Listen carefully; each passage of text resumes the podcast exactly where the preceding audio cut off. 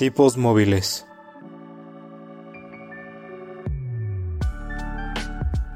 Un podcast que va más allá de los libros y de la realidad.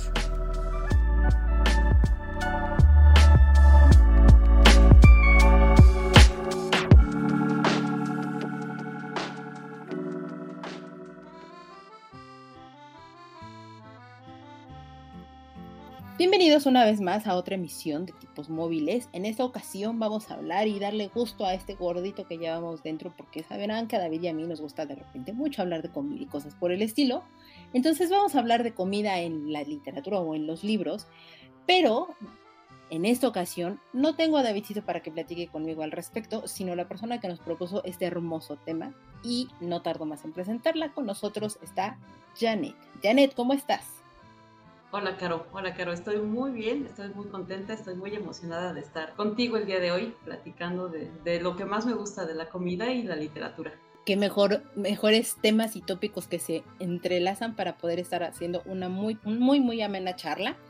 Pero, Janet, permíteme dar un pequeño preámbulo de ti. Eres músico, eres una amante de la literatura, lo acabas de decir, eres un amante de la comida y pues has escuchado nuestro programa y sabrás que cuando tenemos invitados les hacemos unas pequeñas preguntitas para que nos platiquen rapidísimo de ustedes. Así que Janet, por favor, platícanos un poquito más. ¿Quién eres? ¿A qué te dedicas? ¿Qué te gusta hacer? Y sobre todo, si tienes un libro o un autor favorito.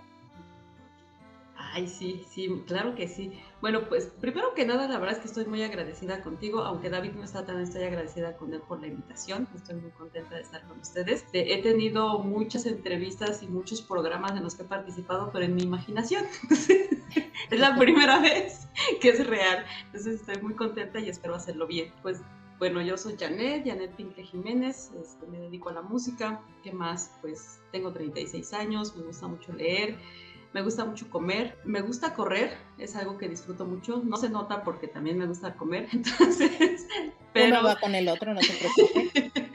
correr me gusta mucho, libera mucho mi mente, pienso a veces muchas tonterías, entonces el correr como que eh, relaja un poquito los pensamientos y es algo que disfruto mucho. Este, me encanta el café, ahorita estoy tomando mi café, así súper rico, me hice, me hice un tarro gigante de café, entonces eh, dicen que es un trastorno eh, de la actualidad, pero no me importa. Yo tengo a mis perrijos, a mis gatijos y tengo también unos periquitos y soy amante de, las mascotitas. Aquí en esta casa hay más mascotas que humanos, entonces Muy bien. humanos. Y pues eh, eso, es, sobre mí en general. Lo del libro y de los escritores, fíjate que sufrí mucho con esa pregunta, entonces hice, hice trampa Ok, ok. me dijeran, eh, oye Janet, es que fíjate que va a haber una pandemia y va a durar como dos años y solamente te puedes llevar unos cuantos libros, ¿cuáles te llevarías? Este, la verdad es que no elegí uno, elegí 12 cuentos peregrinos de García Márquez, El jilguero de Donna Tart, El Hobbit, El fin de la eternidad de Asimov, La esclava de Juana Inés de Nacho Casas y Poeta chileno de Alejandro Zambra. Okay. Esos, esos libros me encantan y aparte están variaditos y me gustan mucho. Y de escritores, ay, pues la verdad es que tampoco pude elegir uno, entonces eh, me gusta mucho María Fernanda Ampuero. Yo decía que el terror no existía en la literatura hasta que la leía ella. Qué barbaridad.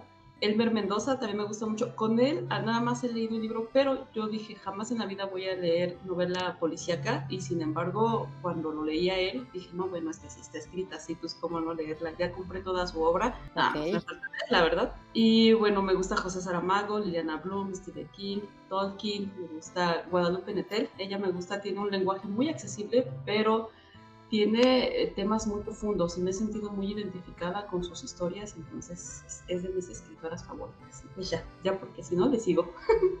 No, no, y la idea es eso, seguirnos. Y es que de verdad sí es una, una pregunta bastante complicada para los que somos muy amantes de los libros, porque es, es, difícil poder escoger un solo libro o cuando te dicen escoge una sola película o escoge a un solo autor.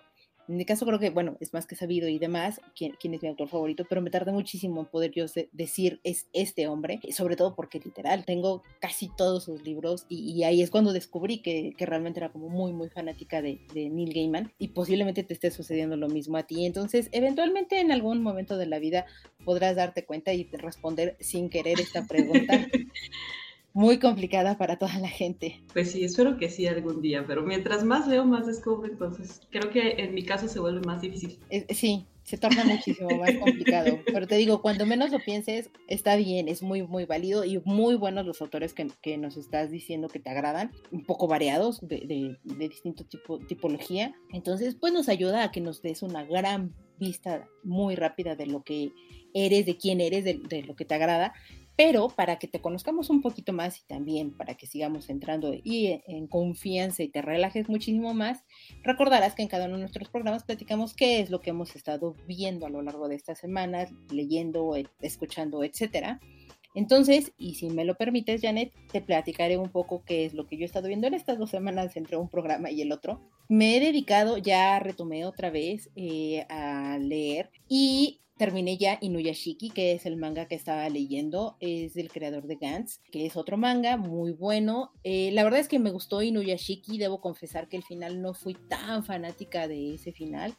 Sin embargo, eh, no me desilusionó. Entonces, eh, en otro momento de la vida, y creo, si mal no recuerdo, que Manu lo estaba leyendo, entonces maquiavélicamente estoy tratando de comprometer ahorita a Manu para ver si quiere venir a platicar un día con nosotros de Inuyashiki y conozcan un poco más sobre, sobre esa obra.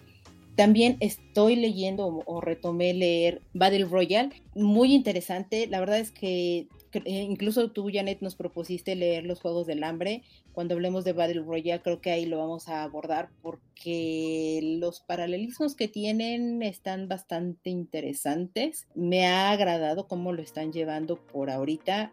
No tiene y a la vez tiene mucho que ver con los Juegos del Hambre, pero no me quiero adelantar más hasta que lleguemos a, ese episodio. Espérenlo y, e igual si alguien nos quiere acompañar, nos quiere dar sus comentarios y demás, pues nosotros les vamos a ir avisando en nuestras redes sociales sobre ello. Y también estuve viendo, terminado de ver algunas series, porque no, no sé cómo lo hice, pero me comprometía a, estar este, repartiendo y distribuyendo muy bien mi tiempo. Y entonces pude terminar muchas series al respecto. Entonces terminé de ver La Peor Bruja, que la estaba viendo, que está en Netflix. Está linda la serie, es muy buena para, para que la vean con los pequeños, incluso los no tan pequeños, y más si les gusta este tema de, de la magia y cosas por el estilo.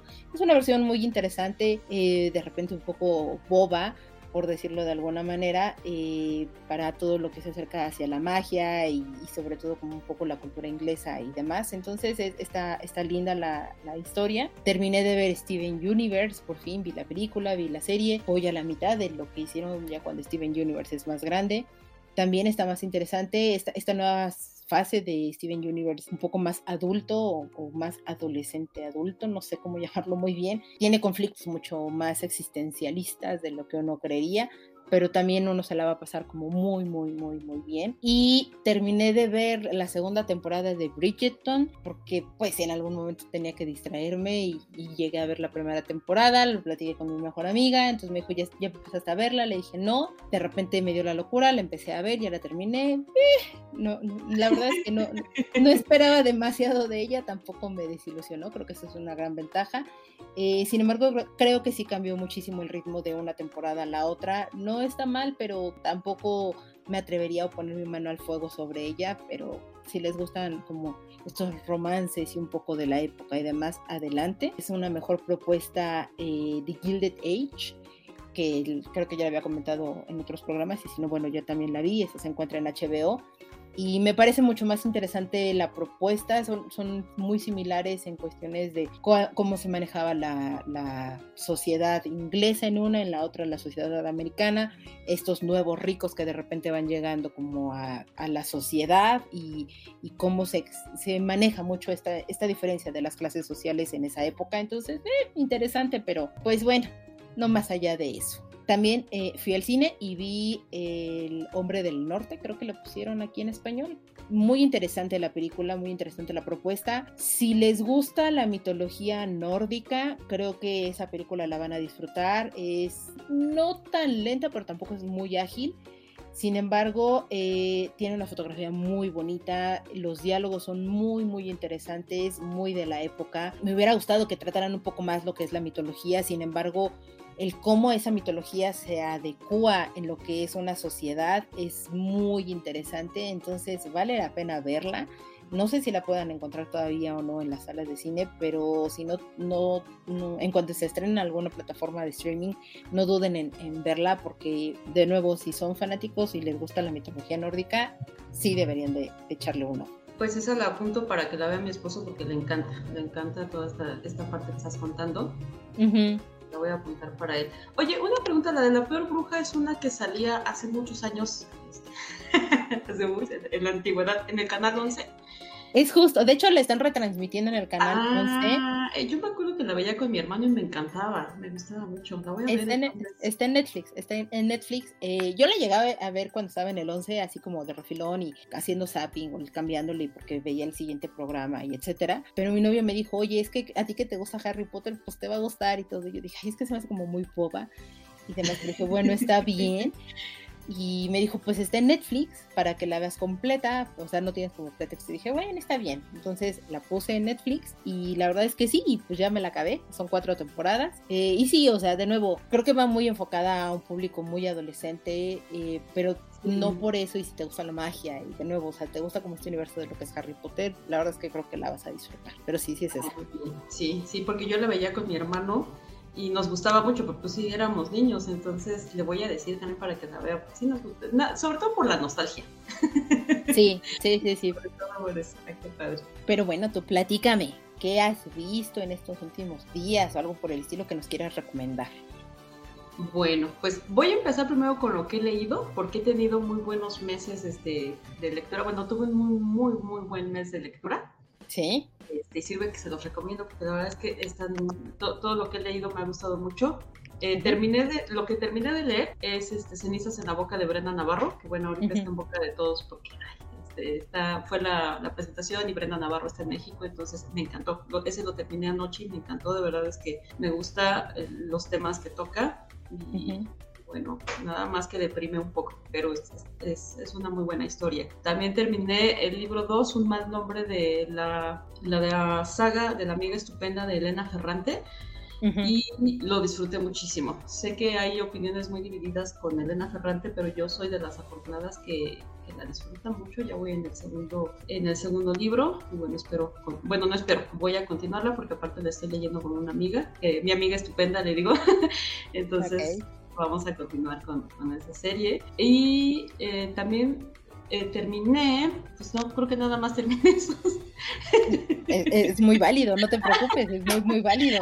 Este, ah, terminé el último en morir de, de Javier Velasco, ah, pues está, está cotorro el libro. Y bueno, ahorita sigo leyendo porque no logré terminar Juego de, de Tronos 3, este, Tormenta de Espadas se llama. Este, según yo lo iba a leer en un mes, pero está muy largo y aparte están pasando muchas cosas y como que soy de lento, de lento aprendizaje y tengo que ir absorbiendo la historia porque ya, bueno, o sea, creo que está en una parte crucial la historia, entonces tengo que ordenar en mi mente qué está pasando en este lado, qué está pasando en el otro, qué está pasando, entonces voy lentita, voy justo a la mitad del libro eh, y pues yo lo estoy disfrutando un montón. Empecé a leer Tiempos Canallas de Jaime Alfonso. Eh, apenas llevo la segunda carta y este hombre siempre me hace reír con, con lo que escribe, entonces estoy disfrutando bastante. Eh, voy como a la mitad también del peligro de estar cuerda. Este, de Rosa Montero, perdón, Rosa Montero, eh, me está gustando muchísimo porque justamente habla de, de la creatividad, eh, de todo este mito que hay detrás de, los genios, ¿no? de los grandes escritores, grandes pintores, músicos. Ella, por supuesto, que se enfoca a los, a los escritores y me gusta, me gusta mucho, es muy agradable eh, todo lo que escribe. También cuenta anécdotas sobre ella y, híjole, el cerebro es todo, todo, toda una ciencia que se tiene que estudiar muchísimo más. Se ha investigado ya mucho más del cerebro, pero yo creo que todavía hay un camino largo que recorrer porque, bueno, pues es, es difícil un estudio en algo tan, tan, tan variable y tan variante entre, de persona a persona. Y bueno, desde hace nueve meses con mis amigas fantasmas, este, que sí existen, pero así nos llamamos, no crean que me las imagino. Estamos leyendo El Quijote, ya llevamos este, nueve meses con esa lectura, vamos lentas pero seguras. Soy de las, perfecto soy de las afortunadísimas que mis papás me dieron una versión infantil y la disfruté muchísimo. Después en mi adolescencia yo juraba y perjuraba que ya lo había leído y ahora me doy cuenta que no, que leí una adaptación como para adolescentes que también me encantó. Y ahorita, bueno, ya leyendo un, este, ya la, una, una versión académica y no sé qué, de aniversario, y la verdad es que lo estoy disfrutando. Algunas de mis amigas dicen que no, pero que, que, viejito tan loco. pero yo sigo siendo este, Team eh, Don Quijote, a mí me está encantando. Cervantes, es, Cervantes es complicado, Cervantes es, es muy complicado, es un, un, lenguaje, es un español muy, muy antiguo, y, muy rebuscado para poder decir y expresar cosas e ideas. Entonces, e, e, esa es una de las grandes barreras que tiene, pero es hermosa la historia. Sí, a mí me está gustando mucho. La verdad es que ya vamos en, la segunda parte y como que siento que ahorita ya estoy teniendo mi recompensa. Por, haber, haber, pasado esa, esa, primera parte, lo estoy disfrutando mucho. Sé que es un libro que no todos quieren leer, sé que es un libro que impone, pero yo lo estoy disfrutando mucho. Yo sí, digo, si tienen a disposición, adelante. Y bueno, pues es lo que he estado leyendo hasta ahorita. Espero este, cualquiera de estos libros, si ustedes los quieren leer, se los super recomiendo. Muy bien, muy, buenas recomendaciones, Janet. Muchas, muchas gracias por compartirnos. Eh, no sé si quieras agregar algo más o ya nos enfilamos al programa. Eh, si quieres, nos enfilamos porque la verdad es que ver yo no soy muy, muy... Eh, Está bien. No soy, muy buena para ver la, televisión. Solamente he visto, por ejemplo, la, la, serie de la amiga estupenda, que porque, porque estoy leyendo los libros, que la verdad es muy buena. Hay un trabajo de fotografía extraordinario. muchas, muchas muchas escenas dignas de una postal napolitana, pero debo de, confesar que si no estuviera leyendo los libros, no sé si hubiera continuado con la serie. Ahorita ya voy en la segunda temporada. Si la quieren ver, véanla, pero yo les recomiendo los libros. Ok, ok, ok, es, es válido. De hecho, yo la tengo ahí como pendiente, pero no sé, hay un algo que me dice, mm, mejor espérate.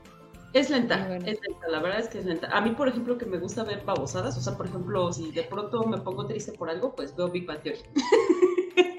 este, si, veo una noticia, si, veo una noticia feo, veo, este, fea, veo Big Bang Theory. Si me puse, si me enojé, veo Big Bang Theory. Entonces es mi terapia. Son una joya, son una joya. Sí, me encanta. Y creo que todo el mundo la conoce. Así como que, ay, la recomendación del año, pues no.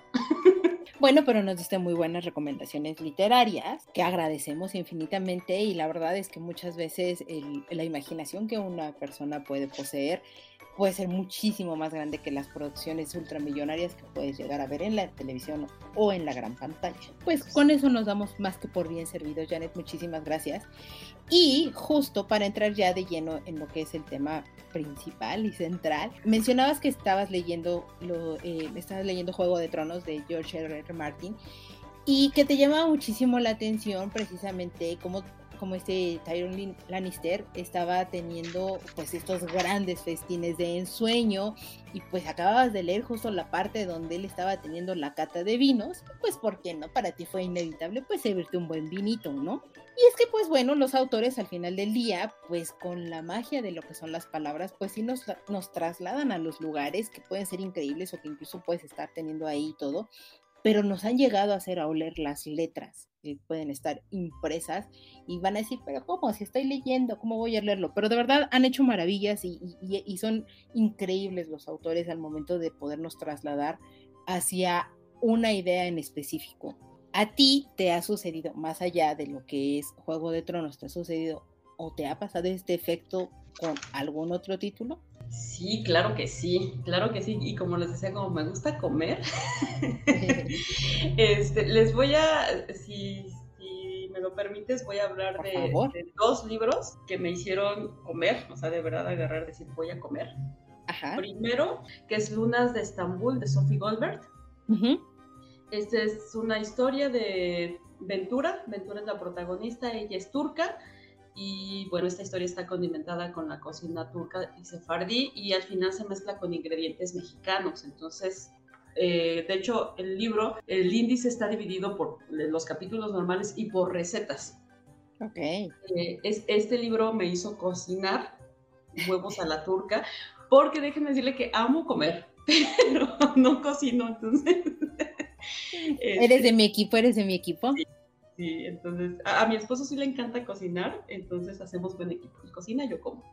Perfecto. Y, este, pero aquí cocinamos los huevos a la turca, que son unos huevos con salsa de jitomate y unos quesos deliciosos. O sea, sí saqué la receta del libro y lo hicimos. La verdad es que es un muy buen desayuno. Hay dos cosas que se me antojan de ese libro, pero que no, no he probado y me gustaría probar en algún momento, que son las berenjenas al horno y la mermelada de pétalos de rosa. Entonces, no lo he probado porque pues apenas estamos saliendo ya este, a la calle, entonces espero encontrar una mermelada, si alguien sabe dónde la puedo conseguir, me avisa, y las berenjenas al horno, que me imagino que lo venden en, algún lugar donde vendan comida sefardí.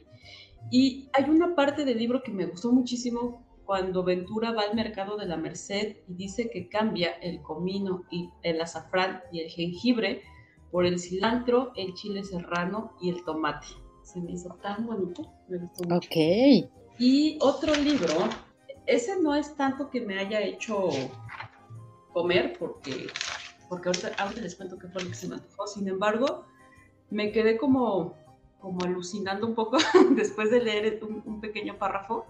Me quedé como pasmada ahí en, en, esa historia. El libro es de Sirpe Guerrera, de Berta Balestra, hace muy poquito que lo leí. Y les voy a leer un pequeño fragmentito. Dice, por favor. Aunque los que ahí trabajaban eran mexicanos, llevaban años preparando los alimentos al estilo español, con el, el recetario de Ruperto de Nola traducido al náhuatl. El aroma que los envolvía era a ajos, cebolla y frituras. Estaban preparando para tecuishpo caldo de gallina, curado de tuna y cacao con hierbas.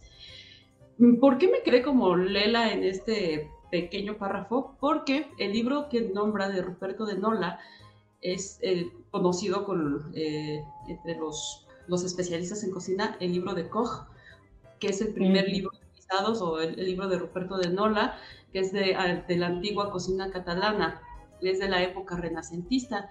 Entonces es un libro, o sea, para empezar, es, escrito originalmente en catalán, data de 1477, sin embargo, la primera edición que se conoce es de 1520. Eh, nadie sabe quién fue Ruperto, si, o sea, si fue el cocinero, si fue el chef, quién fue, pero bueno, es, es un referente. Eh, este libro eh, de Ruperto de Nola fue traducido al español y de ahí fue traducido a muchas lenguas de todo el mundo. Y también me llama la atención porque en ese libro se supone que no hay recetas castellanas, sino hay recetas francesas, italianas, árabes.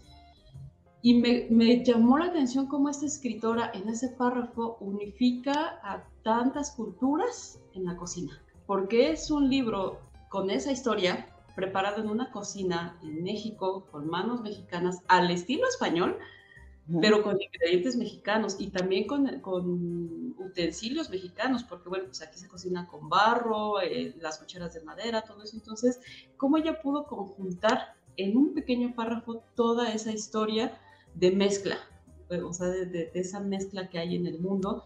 Y la verdad es que me pareció maravilloso que lograra eso con unas pocas palabras. Y bueno, esa vez, eh, desde esa vez que lo leí, que habla del curado de tuna, se me antoja un montón tomar pulque. Entonces, este, tengo que ir a visitar a mi mamá para, porque ahí donde ella vive hay pulque, no me atrevo a, tomar el pulque de la ciudad, porque si no hay un maguey, por lo menos a tres kilómetros a la redonda, no sí, de, de, dónde caramba, sí, totalmente no, no, no. Eh, afortunadamente, como que estuve muy relacionada con, con, ese proceso y me encanta porque recuerdo mucho que ahí donde vive mi mamá justamente vendían los terrenos, pero no los magueyes. Los magueyes es otra parte del patrimonio, ¿no? Entonces, me, me gusta y se me antoja el pulque, la verdad, pero un buen pulque. No ven los que hacen que ya parecen más malteadas que otra cosa. y bueno, esos son los libros que dije, ay, no, tengo que comer. Entonces, son, los dos, los dos con los que voy a empezar. Eh, y, muy buenos. Y fíjate que ahorita que nos estabas leyendo como este fragmento y demás, también yo estaba pensando eso, o sea, no, no fueron realmente tantas palabras o un, párrafo gigantesco para tener una descripción, como bien dices, ¿no? De mezclar distintas culturas y distintas costumbres eh, culinarias eh, en, en, unas cuantas palabras, la verdad, y que, que dices, wow, o sea, eso no cualquiera y yo eh, creo que esas son de las, de las pequeñas grandes cosas que me maravillan de los autores, porque mi mente no lo concibe o no, no puede llegar a de repente conjuntar ese tipo de cosas y generar esa síntesis en, en algo y que te puedan transmitir tanto realmente, ¿no? Entonces, increíbles las, las, las recomendaciones o, este párrafo que nos comentabas, porque pues sí, o sea, entiendo por qué razón te, te quedaste ahí dándole vuelta a esta idea porque sí está sumamente mágico el, asunto de cómo están conjuntando estas cocinas de distintas partes del mundo. Eh, está, eh, me, gusta, me agrada, me agrada esa, esa idea. Sí, es muy lo que ellos logran. totalmente, totalmente. O sea, porque al grado de que uno te dejen pensando como en ello y dos, que de repente se te antoje o que traslade ya ese punto a una emoción de decir, en tu caso, se me antoja probar el pulque de tuna. Yo no, no soy fanática del pulque, honestamente, pero vamos, hay otras cosas que de repente se te pueden antojar en la vida y que a ti te pasó esto, ¿no? Te pasó con cuando estabas leyendo Game of Thrones, bueno, Juego de Tronos, y te pasó ahorita que estás, y, que te pasó también ahorita, ¿no? Eh, eh, diciendo, se me antoja un pulque, ¿no? Probarlo, ya, ya probaste incluso una propia receta de un libro y, vamos, esa es una de las magias que tienen los libros entre muchas otras cosas que, se pueden dar. Y pues no sé si te acuerdas que en el programa anterior nosotros le dijimos a la gente que íbamos a hablar precisamente de esto y que nos mandara sus comentarios eh, para ver si a ellos les había sucedido este efecto que tú tienes. Entonces tengo unos cuantos comentarios que si me lo permites te los voy a leer rapidísimo. Adelante, vamos a escucharlos. El primero nos lo mandó nuestro amigo Adam. Dice, no recuerdo mucho de comida en los libros, pero tengo dos ejemplos del mismo autor, que es Tolkien. El primer libro es en El Hobbit, cuando los enanos y el Hobbit, después de librarse de los trolls del bosque, cenan y duermen en una cabaña. No recuerdo exactamente qué cenaron, pero me dio mucha calidez como describe lo rico que cenaron y que finalmente pudieron dormir y quedar en un lugar arropados y no a la intemperie. El segundo libro es Lord of the Rings, eh, la comunidad, por supuesto, en el primer libro, que es la comunidad del anillo, que describe a plenitud todas las tradiciones que tenían los hobbits, entre esos sus comidas, los guisados, las frutas, los panes, el estofado que hacían, así como la tradición de comer ocho veces al día con sus respectivos tres desayunos. Y sin falta cuando describen el pan, el pan lempas, que le dará la energía como si hubieran comido una comida completa con tan solo un bocado. Eso es una gran idea. Esos son los, dos libros que nos, que nos menciona Adam y que, bueno, creo que tú, Janet, eh, también siendo fanática de Tolkien, porque ahora que lo mencionabas, pues podrás decirnos o, decir, desmentir a Adam, pero creo que no, no sería el caso. No, para nada. Creo que eh, eh, sí, es que la parte de la comida es súper importante. De hecho, justamente yo tengo aquí preparado el menú con el que abre el hobby. Este, El primer capítulo, la tertulia, este, una tertulia inesperada, y me encantó porque dije, bueno, esto está empezando con una comilona, entonces va a estar buena la historia. Empezamos bien. Sí, y, todo es que empieza con una frase, bueno, primero Bilbo le pregunta a Gandalf que si quiere té y, y Gandalf contesta té, no, gracias para mí, un poco de vino tinto y estoy de acuerdo con él. Y aquí tengo lo que cenaron esa vez con los enanos. Cenaron mermelada de fresas, tarta de manzana, pastelillos de carne y queso, pastel de carne de cerdo, ensalada, cerveza, café, huevos, pollo frito y encurtidos. Estuvo bueno, ¿no? Está sabroso, o sea, ya con la, con la tarta de manzana a mí ya me, me tienes ahí. Y la verdad es que yo me identifico con los hobbits porque igual no sé, no, sé si como las ocho veces, pero al menos seis sí. y esa pasión por comer la tengo. Y también el pan de lembas, este, de parte de los elfos que lo comen como, digamos que son sus barras energéticas para todo lo que se van a enfrentar. También algo que me llama la atención es este, que en el, libro de las dos torres, Merry y este, cuando conocen a los Ents, prueban el jugo de los Ents, que es su salvia, y no sé si recuerdas que estás haciendo un poquito más altos y que sus rizos brillan más y que, sí, sí, este, sí. la piel, entonces también tienen ahí sus, sus bebidas energéticas y, y nutritivas. Y bueno, si no puedo estar más de acuerdo con él. Sí, o sea, de hecho cuando me llegó este comentario de Adam y todo, yo dije, claro, o sea, yo a mí lo que me recordó fue más como estos festines que te platican cuando llegan a, em, creo que es Rohan, que, que el, rey en turno está también comiendo a lo bestia y, te describen todo lo que comen y dices, es que, o sea, a mí me falta estómago definitivamente porque no podría, ¿no? Y, bueno, el, seguir el ejemplo de los hobbits, de tener ocho comidas al día, permítanme decirles que es algo que es muy bueno porque ayudaría a que su metabolismo realmente se active y, despierte rápidamente. Entonces, por algo los nutriólogos te dicen que comes de repente hasta cinco veces al día. Entonces, no, no, no están tan perdidos los hobbits, ¿eh? permítanme decirles hay que seguir el ejemplo de los hobbits. Y de Juego de Tronos, ahorita que, comentabas, también tengo, eh, eh, cuando me dio hambre, cuando dije, por Dios, vamos a cenar ya, hice el libro para cenar, eh, Tyrion, para no spoilear nada, cuando llega a un lugar a instalarse, lo primero que hace, busca a la mejor cocinera de la ciudad y la pone a su servicio. Muy bien por él, yo habría hecho lo mismo. Muy inteligente, claro. En una de sus cenas que tengo que dije, ya, tengo que ir a comer, eh, cenó sopa de rabo de toro, verduras veraniegas salteadas con nueces, uvas, hinojo rojo, queso desmenuzado, empanadas calientes de cangrejo, calabaza especiada, codornices con abundante salsa de mantequilla y cada plato con su correspondiente vino. ¿Cómo no? Sí, sí, sí, es que eh, eh, sí, o sea, yo me acordaba, por ejemplo, ah, y a mí me pasó de repente cuando yo estaba leyendo El médico, que justo este Barber, pues o sea, e-, era muy inconcebible o en mi cabeza es como, bueno, como una persona que es itinerante, en, esa época, por supuesto, podría estar gorda, porque te describen a Barber como un médico gordo, y dices, ¿cómo carambas? Porque aparte pues atiendes a la gente que es pobre y que la gente normalmente que no tenía los recursos como tal, pues era excesivamente delgada y se morían de hambruna precisamente por eso, porque no tenían que comer, como este hombre que va de ciudad en ciudad en realidad pues le alcanza para poder este cubrir esa, esa redondez que tiene.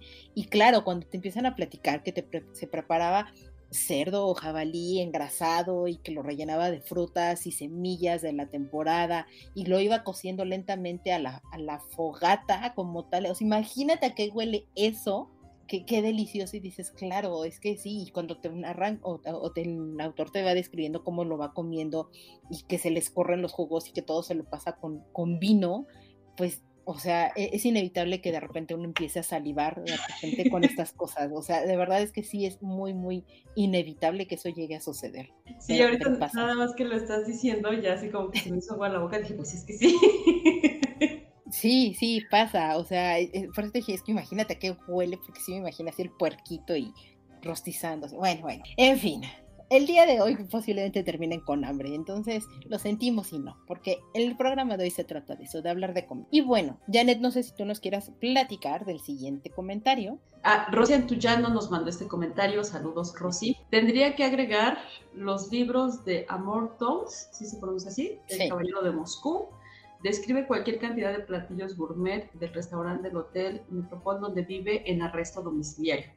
De norma de cortesía, saqué un huevo súper rico y sencillito que es el favorito de Germán, mi hijo menor, y de Lincoln Howard. Saqué una receta de pasta deliciosa y súper fácil. Hasta en su sitio web las ponen. Déjame decirte que Rosy se dio la tarea de, de, traducirme, porque como vieron no soy muy buena en el inglés, de traducirme varias recetas que se las voy a hacer llegar a Caro para que las compartas si las quieren. Y me parece muy buenas recomendaciones. Sí, estaba yo, la verdad es que yo no, no había escuchado mucho de, de Armor Tolwell. Eh, llegó el comentario de, de, esta Rosy, me llamó bastante la atención y dije, a ver, veamos. Y empecé a leer y ver y todo. Y dije, ay, este hombre lo tengo que leer, sobre todo porque me llama la atención que sí, comida varia hay ahí en esas letras. Entonces, ya lo tengo ahí anotado al autor para darle un ojo de una vez y pues veamos qué tal se antojan todo lo que escribe. Sí, sí, la verdad es que sí, Rosy siempre tiene muy buenas recomendaciones y también cuando me dijo, dijo, pues sí, tengo que revisar y sí tengo que este, leerlo y comer. Sí, sí, sí, probaremos, probaremos totalmente. Y bueno, también eh, nos, nos, escribió muchísima más gente, nos dieron recomendaciones o libros que a ellos les han recordado la comida y que les quiero agradecer así infinitamente porque nos respondieron en las redes sociales, eh, los menciono rapidísimo y ahorita les digo la lista de los libros que ellos nos, nos dijeron. Muchísimas gracias a, a, Barrios, a Leemos Juntas, a Carolina Hicari, a Ilustradora, a Coach México, a Daniel Lar que ellos mencionaron algunos libros, algunos coincidieron, entre esos está El festín de Babette, Sor Juana en la cocina, como agua para chocolate, Los sorrentinos, Lunas de Estambul, que tú ya nos habías mencionado, y Comer, rezar, amar. Esos son los libros que donde uno va a encontrar grandes festines y que nada más con estarlos leyendo se nos pueden abrir el apetito. Muchos nada más con los títulos. Sí, sí, sí, totalmente. y es que bueno, esta forma de que, como estos autores que mencionamos, que tú nos has traído, que hemos estado más o menos platicando, pues tienen una forma muy sublime de cómo traducir la comida, al grado de que pues llega a protagonizar los libros. Y el mejor ejemplo es Como agua para chocolate, de Laura Esquivel. O sea, en ese libro, más allá de la historia de Tita, lo que te enamora es totalmente todo lo que cocina y cómo lo va entre, entretejiendo con estas emociones y cómo lo traduce o traslada hacia allá todo esto con la comida. Y la comida se convierte, perdóname, en el protagonista de este libro. ¿Qué otro título tú dirías que la comida se ha robado ese protagonismo? Así como que robado, robado el protagonismo, pues no se me ocurre. Ok. Pero Híjole, no, es que a, lo mejor yo soy muy, quisquillosa. Porque me, fijo en cosas que tal vez alguien pasaría por alto. Porque les voy a hablar de un libro que no tiene que ver con la comida. Pero hay una parte que, me llamó mucho la atención. Ese libro se llama eh, Cáscara de Nuez. Es de Ian McKean él nos dice, este, este, libro para empezar es un thriller que no es así como que mi género favorito, ¿no? Hay una novela, este, ¿cómo le llaman? De, novela psicológica. Sí, thriller psicológico. Thriller psicológico, ¿no? Entonces, me llama la atención porque, bueno, pues hay, hay, algo que resolver, pero el único testigo es un niño que está creciendo en el vientre de su madre. Él es el narrador, él es el testigo, él nos está contando todo lo que está sucediendo de hecho, me da risa porque se avienta acá unas ondas este, muy filosóficas, muy al estilo Tolstoy. Y, y, me da risa porque dices, pues, pues es alguien que está creciendo en el vientre, no inventes, ¿no? Pero me gusta, me gusta cómo narra. Pero cuando él empieza a descubrir el mundo al que va a llegar por medio de, de, los sabores, que empieza a sentir los sabores, que empieza a distinguir unos de otros, y dice, ay, yo ya quiero, pues, pues, el mundo sabe rico, ¿no? O sea, cuando empieza a probar esto, es un humor muy negro, entonces pues no nada más prueba cosas saludables, por ahí también prueba algunas cosas no, no muy saludables, pero él empieza a despertar ese gusto y ya casi para el final del libro, él está muy emocionado porque dice, ya, ya voy a, nacer y voy a poder comer sin intermediarios. Y me llamó mucho la atención por todo lo que, lo que conlleva esta frase que dice, al fin voy a tomar vino de la copa y no de la placenta. Entonces dije, ¡Ah! Fuerte, fuerte, pero buena. Sí, y, está muy emocionado. Y me acuerdo que en ese momento dije, pues mi hijo, yo sí nací, yo ya nací, entonces yo me voy a tomar la copa de vino por ti. A tu salud. Entonces, bueno, está muy padre el libro, es cortito, eh, si les gusta el thriller, si les gusta esta parte de, resolver, está, está muy padre, a mí me gustó mucho, estaba muy chiquito. Otro libro que es totalmente contrastante a, eso que acabo de hablar es Línea Negra de Jasmina Barrera, este también es un diario de, su embarazo, la escritora nos habla de su embarazo. Este sí es, eh, bueno, no romántico, porque de hecho lo que más me llamó la atención de ese libro es que lo, dice como es, o sea, no, no romantiza nada, es como lo vivió ella narra toda la parte como del embarazo y unos días después de, que nace su bebé, pero la parte que me dejó de verdad impactada y maravillada, porque perdónenme eh, mi, ignorancia, yo no sabía todo esto de la leche materna, cómo se crea, cómo es que cada leche es diferente y es específica para el niño, dependiendo de las necesidades del niño de cómo se va creando a través de todas las células de la madre, todos los nutrientes, todo oh, me pareció tan maravilloso porque pues uno no piensa en que, ay, yo nací y bebí leche materna, no vino como, como el niño.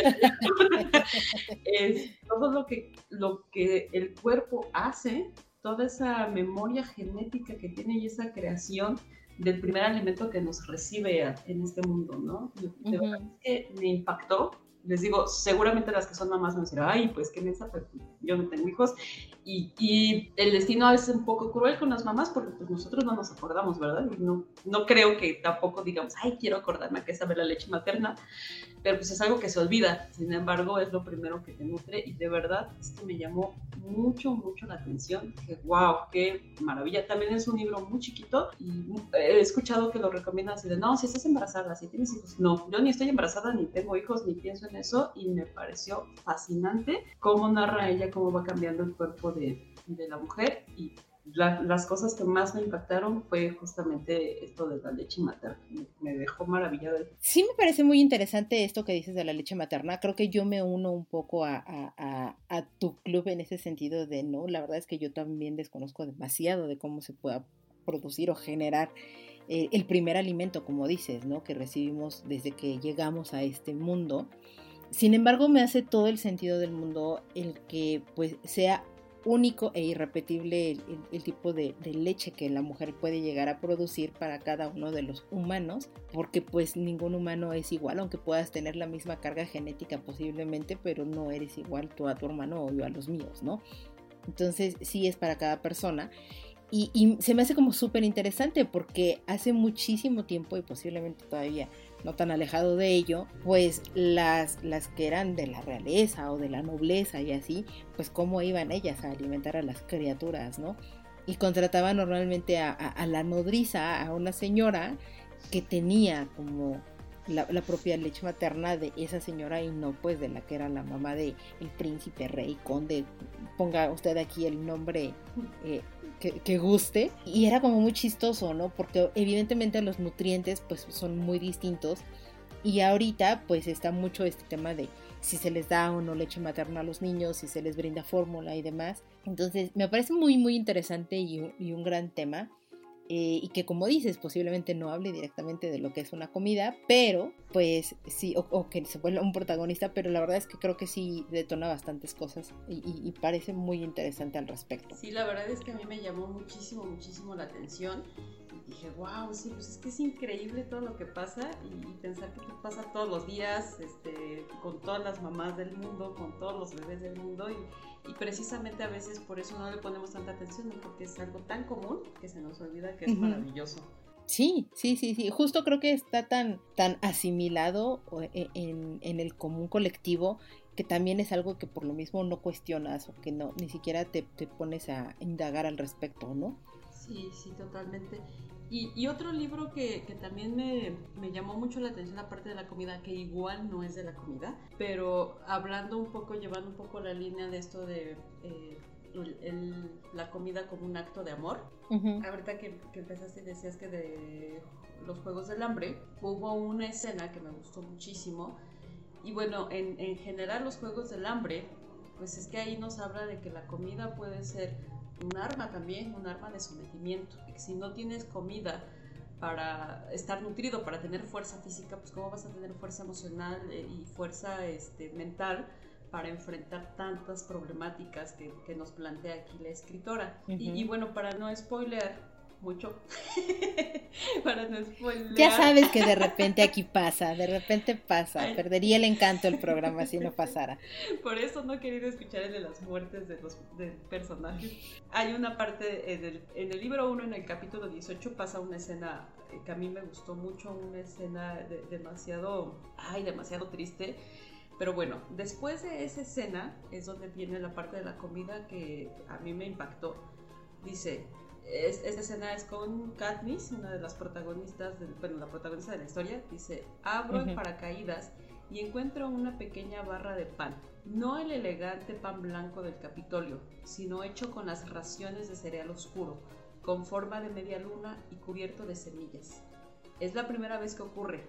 Nunca antes un distrito le había dado un regalo a un tributo que no le pertenezca. ¿Cuántos deben haber, cuánto debe haber costado? ¿Cuántas personas tendrán que pasar hambre por haber dado una moneda para la colecta? Esa parte, la verdad es que a mí, híjole, si de por sí ya había llorado con, la escena anterior.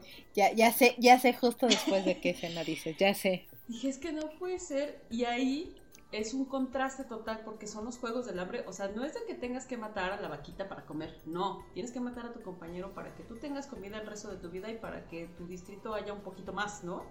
Y ya. Pero que te manden un, regalo, todo lo que signifique. Bueno, creo que esa parte eh, va a ser crucial para la historia. Y bueno, es, se me hace una, una forma muy, muy bonita de plasmar que la comida también es un acto de amor hacia la familia, a quien se le cocina, eh, es la forma de vida de muchas personas y que cuando hace falta también destroza, ¿no? es, que creo que dijiste un, un, punto muy importante, ¿no? la comida creo que es muy vital y, y, que es una, un medio por el cual transmites demasiadas cosas. Mencionábamos, ¿no? En como agua para chocolate, Tita, todas sus emociones, la felicidad, la tristeza, el enojo, pues lo transfiere directamente hacia lo que son los alimentos y, la forma maravillosa y tan bella que te lo van describiendo, pues bueno, por esa razón se convierte en el protagonista. Pero también es, este medio para poder transmitir más allá de un agradecimiento hacia una persona, que es el caso de los Juegos del Hambre, que es lo que estás diciendo, ¿no?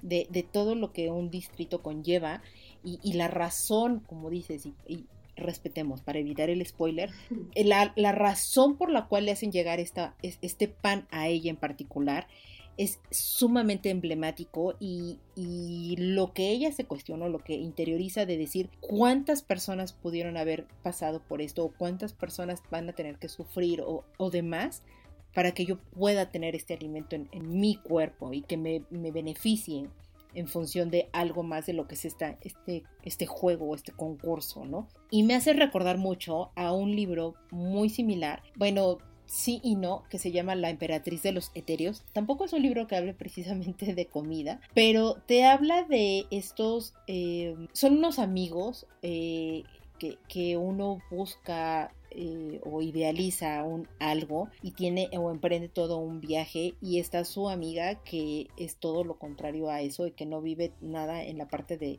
lo ideal y de los sueños, sino es excesivamente terrenal y digámoslo hasta cierto punto un poco cuadrada, pero es tanto el cariño que tiene con su amigo que, que, emprende ese mismo viaje para alcanzarlo. Y llega un punto en el que conforme más se van acercando a su objetivo, eh, estoy tratando de, contarlo lo más mejor que puedo sin, no dar tantos spoilers, pero mientras más se van acercando como así a su objetivo, el, hecho de ingerir alimentos, o sea, incluso hasta agua, para su amigo se vuelve totalmente innecesario. Por esa cuestión de los ideales y todo, y cuando lean el libro, porque de verdad se los recomiendo infinitamente. Es, un libro sencillito, el lenguaje es muy, muy simple, pero se lee muy, muy rápido y que te hace reflexionar demasiado en, la, en cuestión de lo que es la vida, en verdad. Y la verdad es que no es tan profundo ni denso en ese sentido. Pero cuando llegan a este punto y que, que ella ve que, que, su amigo ya no ingiere y que no lo necesita, ella de repente se percata que ella tampoco lo está haciendo, que ella tampoco ya está comiendo, que ya no tiene hambre, que ya no tiene sed, que ya, ya, no pasa por ese proceso, porque sin querer ella hizo esta aventura o hizo esto, eh, eh, y demás y, y, explica por qué razón suceden todas estas cosas pero pero ella empieza a llorar cuando descubre esta parte y, y llora de una manera tan tan desconsolada porque ni ella ni su amigo ya tienen hambre. Entonces, no, no, puedo decirles más, pero la verdad es que cuando esto sucede y, y, la, y la razón por la que ella llora y demás, y que su amigo se le dice que qué es lo que le pasa, le dice es que ya no comemos, es muy desoladora porque claro, comer es un gran placer que tiene la vida y, te duele el saber que ya no pueden, porque ni siquiera tienen ya ese deseo de querer probar alimento. Entonces es, totalmente todo lo contrario a lo que estamos hablando ahorita, pero creo que, lo que quiero resaltar aquí precisamente es eso, o sea, la comida puede ser sumamente importante más allá de, que te pueda nutrir simplemente eh, a nivel fisiológico, sino te nutren muchísimos otros sentidos y, te puede dar muchísimos otros significados más allá de lo que pueda hacer. Totalmente. Y, eh, aquí ellos empatizaron, bueno, ella, empatizó con él a, esa, a, tal manera de también cambiar, pues sí, cambiar su, metabolismo, o sea, cambió junto con él, absorbieron uno al otro. Qué bonito. Muy buenas recomendaciones están saliendo. Sí, sí, sí, sí. O sea, de verdad, lean La Emperatriz de los Eterios de, de esta Laura Gallegos. Vale mucho, mucho la pena. De verdad, de verdad, de verdad. Eh, pero sí, es, es, muy bello y, existe una razón de por qué pasa esta situación y de verdad así me estoy mordiendo la lengua para no no soltar más al respecto. Yo ya quiero saber por qué. Si quieres después de que grabemos. Sí, me cuentas. y estás y estás dispuesta al spoiler, con muchísimo gusto te lo platico. Sí, sí, porque afortunadamente tengo mala memoria, entonces. pero pero sí es muy muy bello.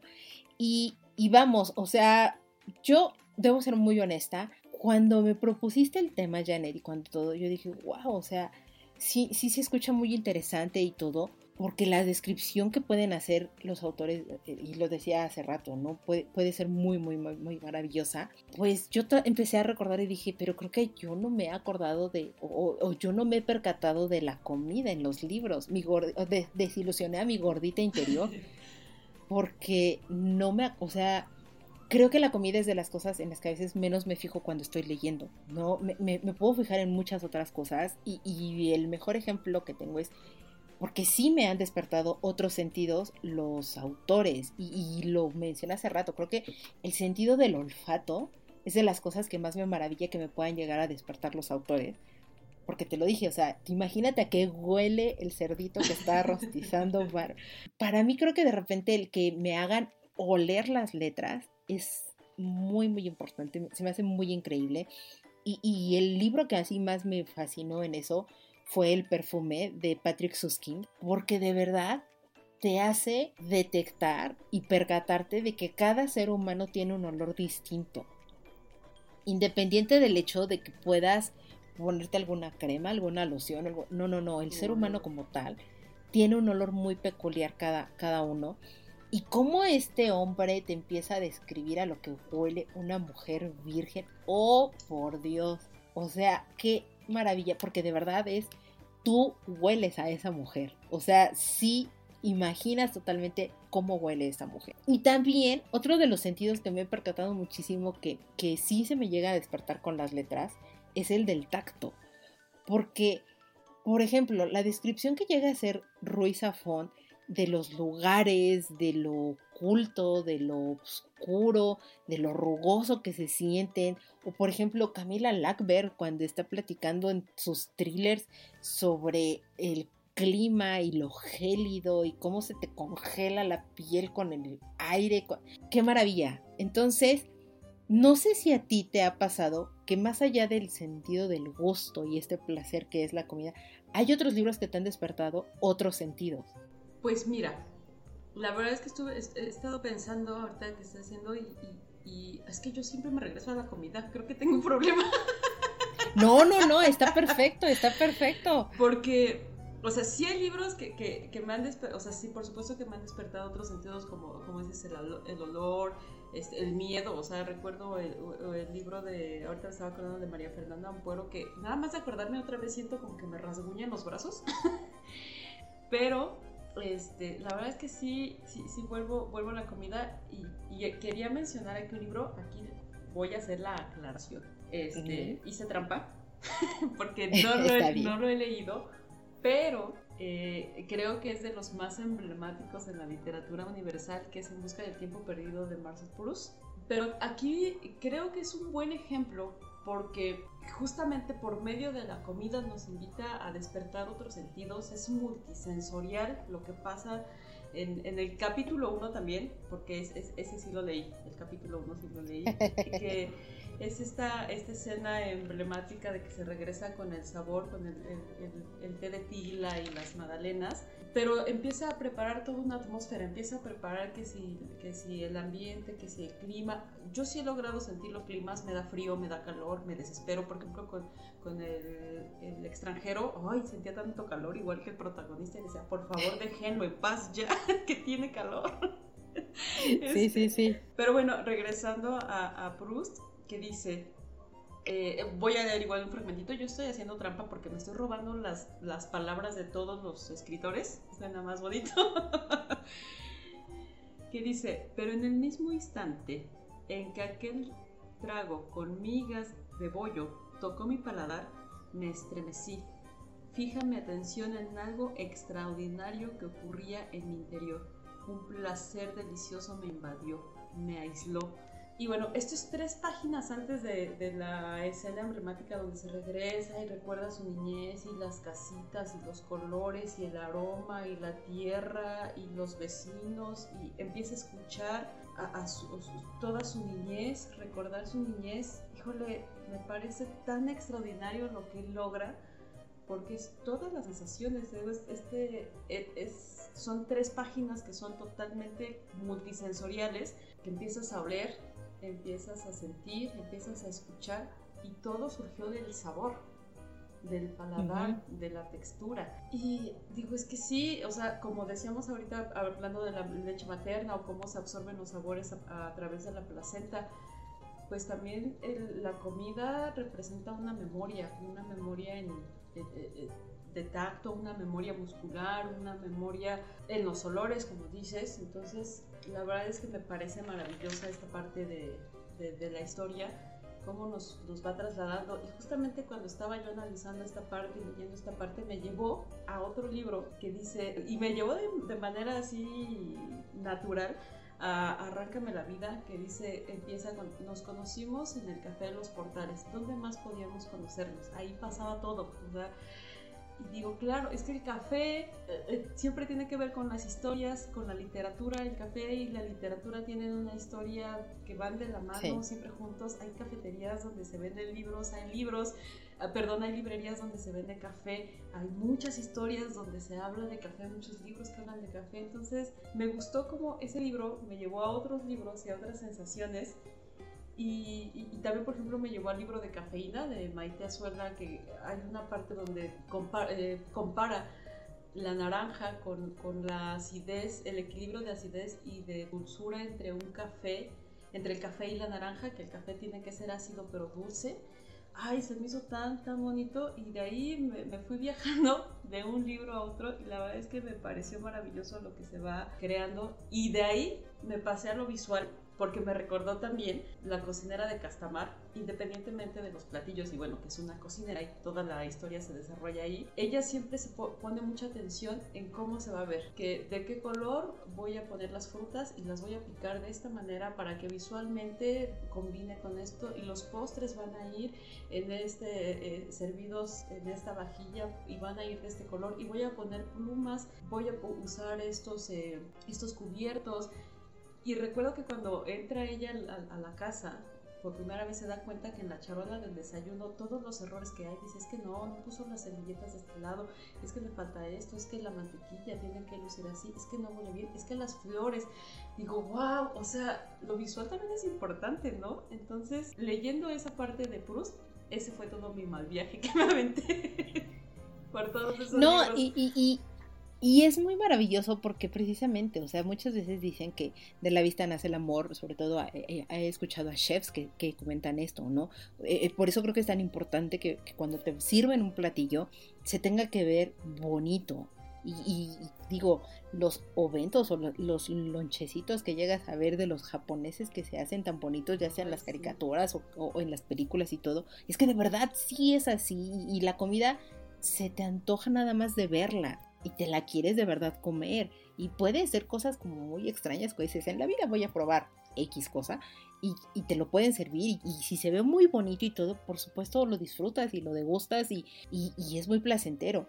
Y, se mezcla totalmente con toda esta cuestión de lo que son los olores y, todo, que como bien dices, o sea, los propios autores cómo te lo van platicando, cómo te van narrando precisamente esto, el, hecho de fijarse en tantos detalles como dices, ¿no? En la charola de es que las florecitas, es que, esté acomodado así, que el plato sea de ese color, o sea, cosas que uno como, como lo mencionaste hace un momento, pueden ser tan mínimas que la gente no se fije y lo dé por sentado, pero que, que es lo que te ayuda precisamente a que te sientas en la atmósfera, que te sientas en el lugar, que te sientas que estás ahí al lado del protagonista comiendo y disfrutando como estas cosas a este el grado que te llega a abrir el apetito. O sea, yo recuerdo muchísimo también, por ejemplo, cuando te, te cuentan el primer festín que come Harry Potter en Hogwarts.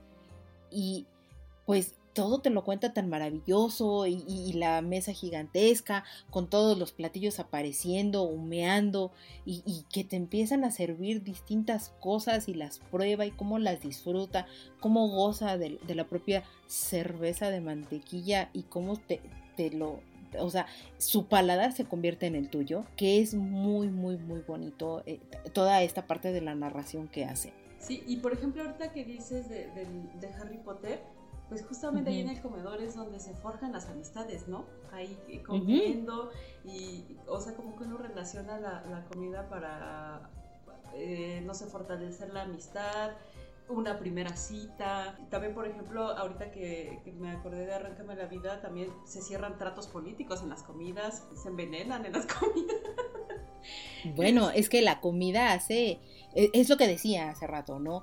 La comida creo que más allá de, simplemente nutrirnos a, a nivel fisiológico, derramas muchísimas cosas en ellas y, le das la importancia de repente o el peso increíblemente gigantesco que puede llegar a tener una comida, ¿no? Y, por ejemplo, ahorita que decías de, Harry Potter, perdón que me regrese, ellos forjaron, forjaron ahí su amistad en, el comedor, se, conocen, empiezan a comer y están muy felices. Y de hecho, por ejemplo, me acuerdo mucho que en el primer libro Harry Potter me cayó muy bien cuando dice, te comparto, no te preocupes antes no tenían con quién compartir y no tenía que compartir. Entonces, pero ahorita... No tenía nada. Ahorita que hablabas del otro libro donde la amistad se forja porque los dos dejan de comer, ah, qué importante es la comida o la falta de ella, ¿no? Sí, sí, sí, sí, es, es sumamente importante y, es algo que puede llegar a, rodear o que puede llegar a, a, generar un peso, porque también lo mencionabas ahorita, o sea, en, lugares, o sea, en una comida se han llegado a cerrar tratos sumamente importantes a nivel político. Entonces, es, eh, la comida al final del día es sumamente importante, es sumamente relevante y, la comida va evidentemente ligada con lo que es eh, los olores y es muy bien sabido y si no, eh, de las cosas que hacen a el humano tener recuerdos son los olores por eso la comida está tan ligada a, los olores y a la manera en que también se describe y que tú te sientas ahí al respecto. Porque es lo que te ayuda a tener recuerdos y que evidentemente esos recuerdos puedan estar bañados ya sea de una emoción agradable o una desagradable, ¿no? Sí, sí, sí. sí. Y, sabes qué es lo, lo más maravilloso de todo esto que estamos diciendo? que todo eso es leído, o sea, ni lo hemos probado, ni hemos estado ahí, sino lo hemos leído y me parece maravilloso que, que, sea de esa manera, ¿no? Porque lo estás leyendo, te estás trasladando y lo estás probando, lo estás escuchando. Entonces, y como dices, también puede ser de una manera negativa. Yo me acuerdo mucho, por ejemplo, en Doctor Sueño, ahorita me estaba acordando que este, cuando, bueno, pues no es spoiler, pero pues empiezan a desaparecer niños y cuando alguien les reclama a quienes se los comen, dice, oye, pero pues no, o sea, ¿por qué me juzgan, no? O sea, yo me alimento, me alimento igual que ustedes los humanos se alimentan, ustedes matan a las crías de las vacas, de los corderos y no pasa nada, ¿no? O sea, yo solamente me estoy alimentando. Y dije, ay, Dios mío, no, por favor. Pensé en los taquitos, en los borrequitos, dije, ay, no, por... o sea, y ahí fue una, con una connotación negativa, pero realista. Entonces, ay, me dio tanto escalofrío. Sí, yo, yo me acuerdo, por ejemplo, de una de un, de un cuento de, The Fragile Things de, Neil, de Neil Gaiman, precisamente donde el, el arlequín, y digo es un pequeño spoiler, pero no tan grave, eh, mejor dicho, la chica cuando empieza a comerse unas papas fritas y una hamburguesa y dices, qué cosa tan más estúpidamente deliciosa y de gordos comer hamburguesa y papas.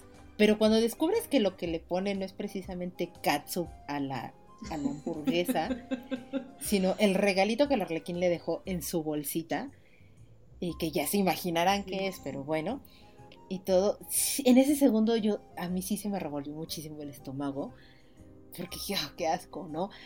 Pero cuando yo dije, bueno, X, nada más lo pone y todo. No, no, cuando ella le da la boca, o sea, hace el bocado, lo mastica, lo traga y lo disfruta. Y, hay una razón de todo esto. Y dije, oh, por Dios, no, esto ya es demasiado para mí porque no. Sí, sí me generó como esta repulsión. Y es eso. Y, y no lo he probado y evidentemente tampoco lo quiero probar así como ellos lo prepararon. Pero sí te, producen estas cosas las palabras, las letras, y que son sumamente fuertes. Eh, y yo creo que concluiría con eso. Los autores hacen cosas tan maravillosas con las letras que nos hacen olerlas, sentirlas, disfrutarlas y saborearlas. No sé tú con qué quisieras cerrar, Janet. A mí me encantaría cerrar para que los, los que nos están escuchando, las que nos están escuchando, no crean que se nos olvidó Laura Esquivel, sino que claro. es que, bueno, hablar de Laura Esquivel es hablar de algo que todos conocemos, es un icono en, en México, pero sí me gustaría cerrar con palabras de ella. Eh, no es de como agua para chocolate, sino es de íntimas suculencias, que aparte el título me encanta. Y me gustaría cerrar con esto que dice ella. Quiero recordarle a la gente que es indispensable leer y vivir con la misma intensidad. Recordarles nuevamente que sin sabor la vida no vale la pena ser vivida y que sin sabor de vida la literatura no existe maravillosa la, frase. No hay más que decir, totalmente de acuerdo con la señora Laura Esquivel. Y pues Janet, si me lo permites, pues demos solamente una recapitulación de todos los títulos que hemos mencionado más o menos a lo largo del capítulo. Hemos mencionado a El Hobbit de, Tolkien, a El Señor de los Anillos, La Comunidad del Anillo, evidentemente como dijiste, como agua para chocolate de Laura Esquivel, El Médico de Noah Gordon, hablamos de Harry Potter, de toda la saga de Harry Potter. Tengo aquí tus libros, ¿nos los quieres decir, Janet? Sí, hablamos de Línea Negra, Los Juegos del Hambre, eh, Cáscara de Nuez, de Estirpe Guerrera y En Busca del Tiempo Perdido. Para que corran a buscar todos estos títulos, abran su apetito con ellos, no nada más el intelectual, sino también para que puedan probar algunos de estos alimentos. Nos platiquen si los han llegado a, reproducir o no, como le pasó a Janet. Y nos encantará, nos encantará escucharlo y leerlo en nuestras redes sociales. Y bueno, Janet, pues llegamos ya casi a la parte final de nuestro programa y nos llegaron comentarios del público.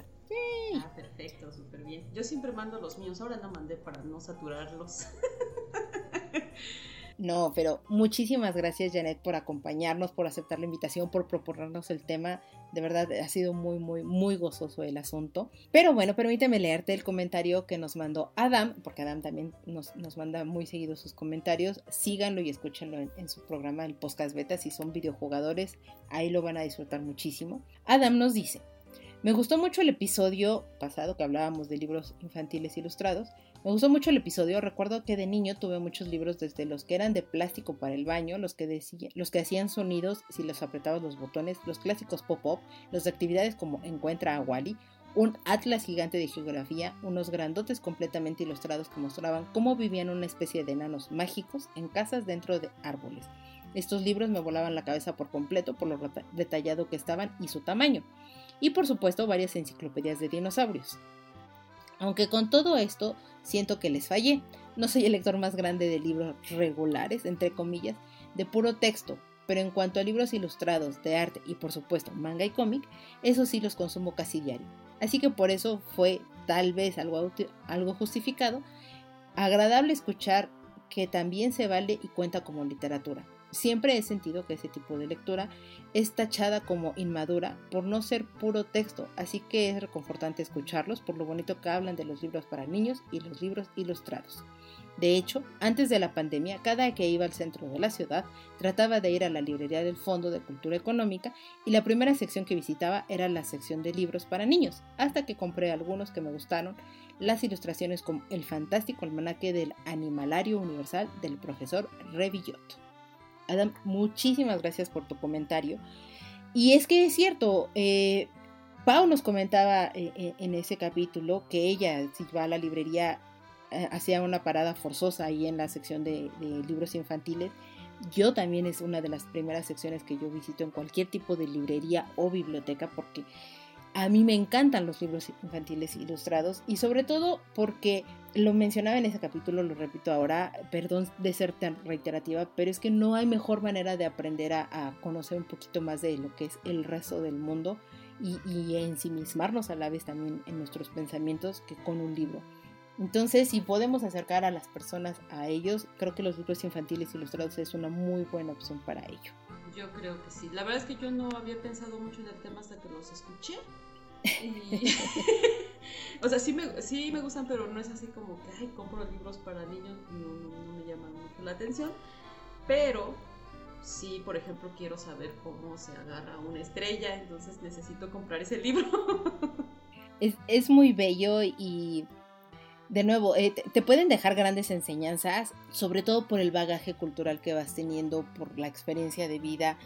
Y, lo decíamos, o sea, el, Principito, que es uno de los libros más leídos y conocidos a nivel universal, todos en algún momento de la vida, o la mayoría, ha tocado sus ojos esas, esas letras y cada vez te va dando una interpretación nueva, pero no es que estés aprendiendo cosas nuevas, sino es que has vivido cosas nuevas y por eso estás entendiendo las palabras que el principito le llega a decir al aviador. Entonces, acérquense de verdad, no, no les tengan miedo. Eh, por el contrario, pueden encontrar una nueva pasión por estos bonitos libros. Sí, porque aparte de que son bonitos, son bonitos, eso sí. Yo no puedo hablar mucho de qué dicen porque no los he leído, pero sí son muy bonitos. Con el simple hecho solamente de verlos, es más que suficiente a veces. Desde la vista nace el amor, habíamos dicho. Es correcto. es correcto, Janet. Y bueno, pues ya no alarguemos más este, este programa. Janet, de nuevo, mil, mil, mil gracias por aceptar nuestra invitación. Mil gracias por venir a platicar de libros y por antojarnos estos bellos alimentos y libros también para poder tenerlos en nuestra librería. Agradecerte infinitamente por tu tiempo, por tantos problemas que ha tenido, porque hemos tenido algunos bachecillos en el camino que no se enterarán, por supuesto, ustedes escuchas. Pero de verdad, Janet, muchas gracias. Cuando tú gustes venir aquí, más que abiertas las puertas. Muchísimas gracias, de verdad estoy muy contenta, espero haberlo hecho bien y espero que sí hagan caso de nuestras recomendaciones y pues nada, muchas gracias. Y no sé si quieras compartir tus redes sociales o prefieres el anonimato, tú dinos. Pues a mí, si me quieren contactar, me pueden enviar un cuervo o un búho. ok, ok, ok. El cuervo no, porque por aquello de Edgar Allan Poe y nunca más, nunca más. Pero mejor un búho. Ah, bueno, pero es que pensaba en los cuervos de Juego de Tronos. Eh, claro, claro, claro. Mensajes, este. No, pues eh, la verdad es que mis redes sociales personales no son nada interesantes, no subo nada interesante, pero si quieren seguirme en lecturas y locuras, ahí te subo recomendaciones de libros, como, como diría un, un canal que sigo, dice yo no, yo no, es evidente que no subo cosas para, para llamar a likes. Solo subo reseñas de libros y ya, entonces si quieren ver por ahí mis recomendaciones, ni siquiera son reseñas, sino cómo, cuáles han sido mis impresiones y, cómo me ha ido en un libro, bueno, pues ahí, ahí está, es lo que yo subo. Eh, muy buenas recomendaciones, la verdad es que está siendo sumamente modesta Janet, pero sube bastante contenido con respecto a reseñas, comentarios u opiniones, sean de ella o que de repente ella está siguiendo toda esta red que, tiene de lectores y que obviamente lo comparte para que la comunidad lectora siga creciendo y que todos nos vayamos dando una idea al respecto, nos, vamos, nos vayamos apoyando. Entonces yo sí diría, síganlas en, su Instagram, de verdad vale muchísimo la pena seguir a Janet. Muchas, muchas gracias, Caro. Sí, y ojalá que a muchos lectores les haga tan feliz como a mí y lo que yo siento leyendo, eso es lo que, lo que a mí me gustaría que que cada vez seamos más. Bueno, pues ahí si quieren ver las fotos y, mis impresiones, lecturas y locuras. Sí, y por favor síganla, de verdad síganla, la vamos a estar poniendo en nuestras redes sociales. Y recordarles que en nuestro siguiente programa vamos a hablar ya por fin de crónicas marcianas. Entonces, para todas aquellas personas que se quieran unir, que nos quieran mandar sus comentarios, que tengan a favor, en contra o lo que sea con respecto a este libro. Nos encantará de verdad escucharlos, leerlos y de nuevo, si se quieren integrar con nosotros para platicar en el programa sobre el libro, muy bien recibidos, mándenos un mensajito directo y nos vamos poniendo de acuerdo. Ya vieron que no es tan complicado con Janet, fue un poco así la situación. También si nos quieren recomendar de repente algún tema o algo por el estilo, con muchísimo gusto nos va a dar mucho, mucho, mucho placer estarlos leyendo en, nuestros, en nuestras redes sociales. Muchas gracias por llegar hasta esta parte del programa, por escucharnos. Esperemos que les haya antojado también muchísimo, no nada más la comida, sino leer todas estas recomendaciones y más. Que nos escuchen cada 15 días en cualquiera de las plataformas que están de escucha. Y si no, ya tenemos un sitio donde pueden hacerlo por aquello de no me dejarla bien en Spotify, no quiero estar en Apple, lo que sea. Síganos en nuestro sitio tiposmóviles.com. Ahí estamos subiendo también todo nuestro contenido y ahí lo pueden escuchar directamente. Entonces, no tienen pretexto, compártanos con sus amigos, por favor, escríbanos también de repente por ahí, por nuestro sitio. No me queda más que agradecerlo. Yo soy Carolina, muchas gracias y hasta la próxima.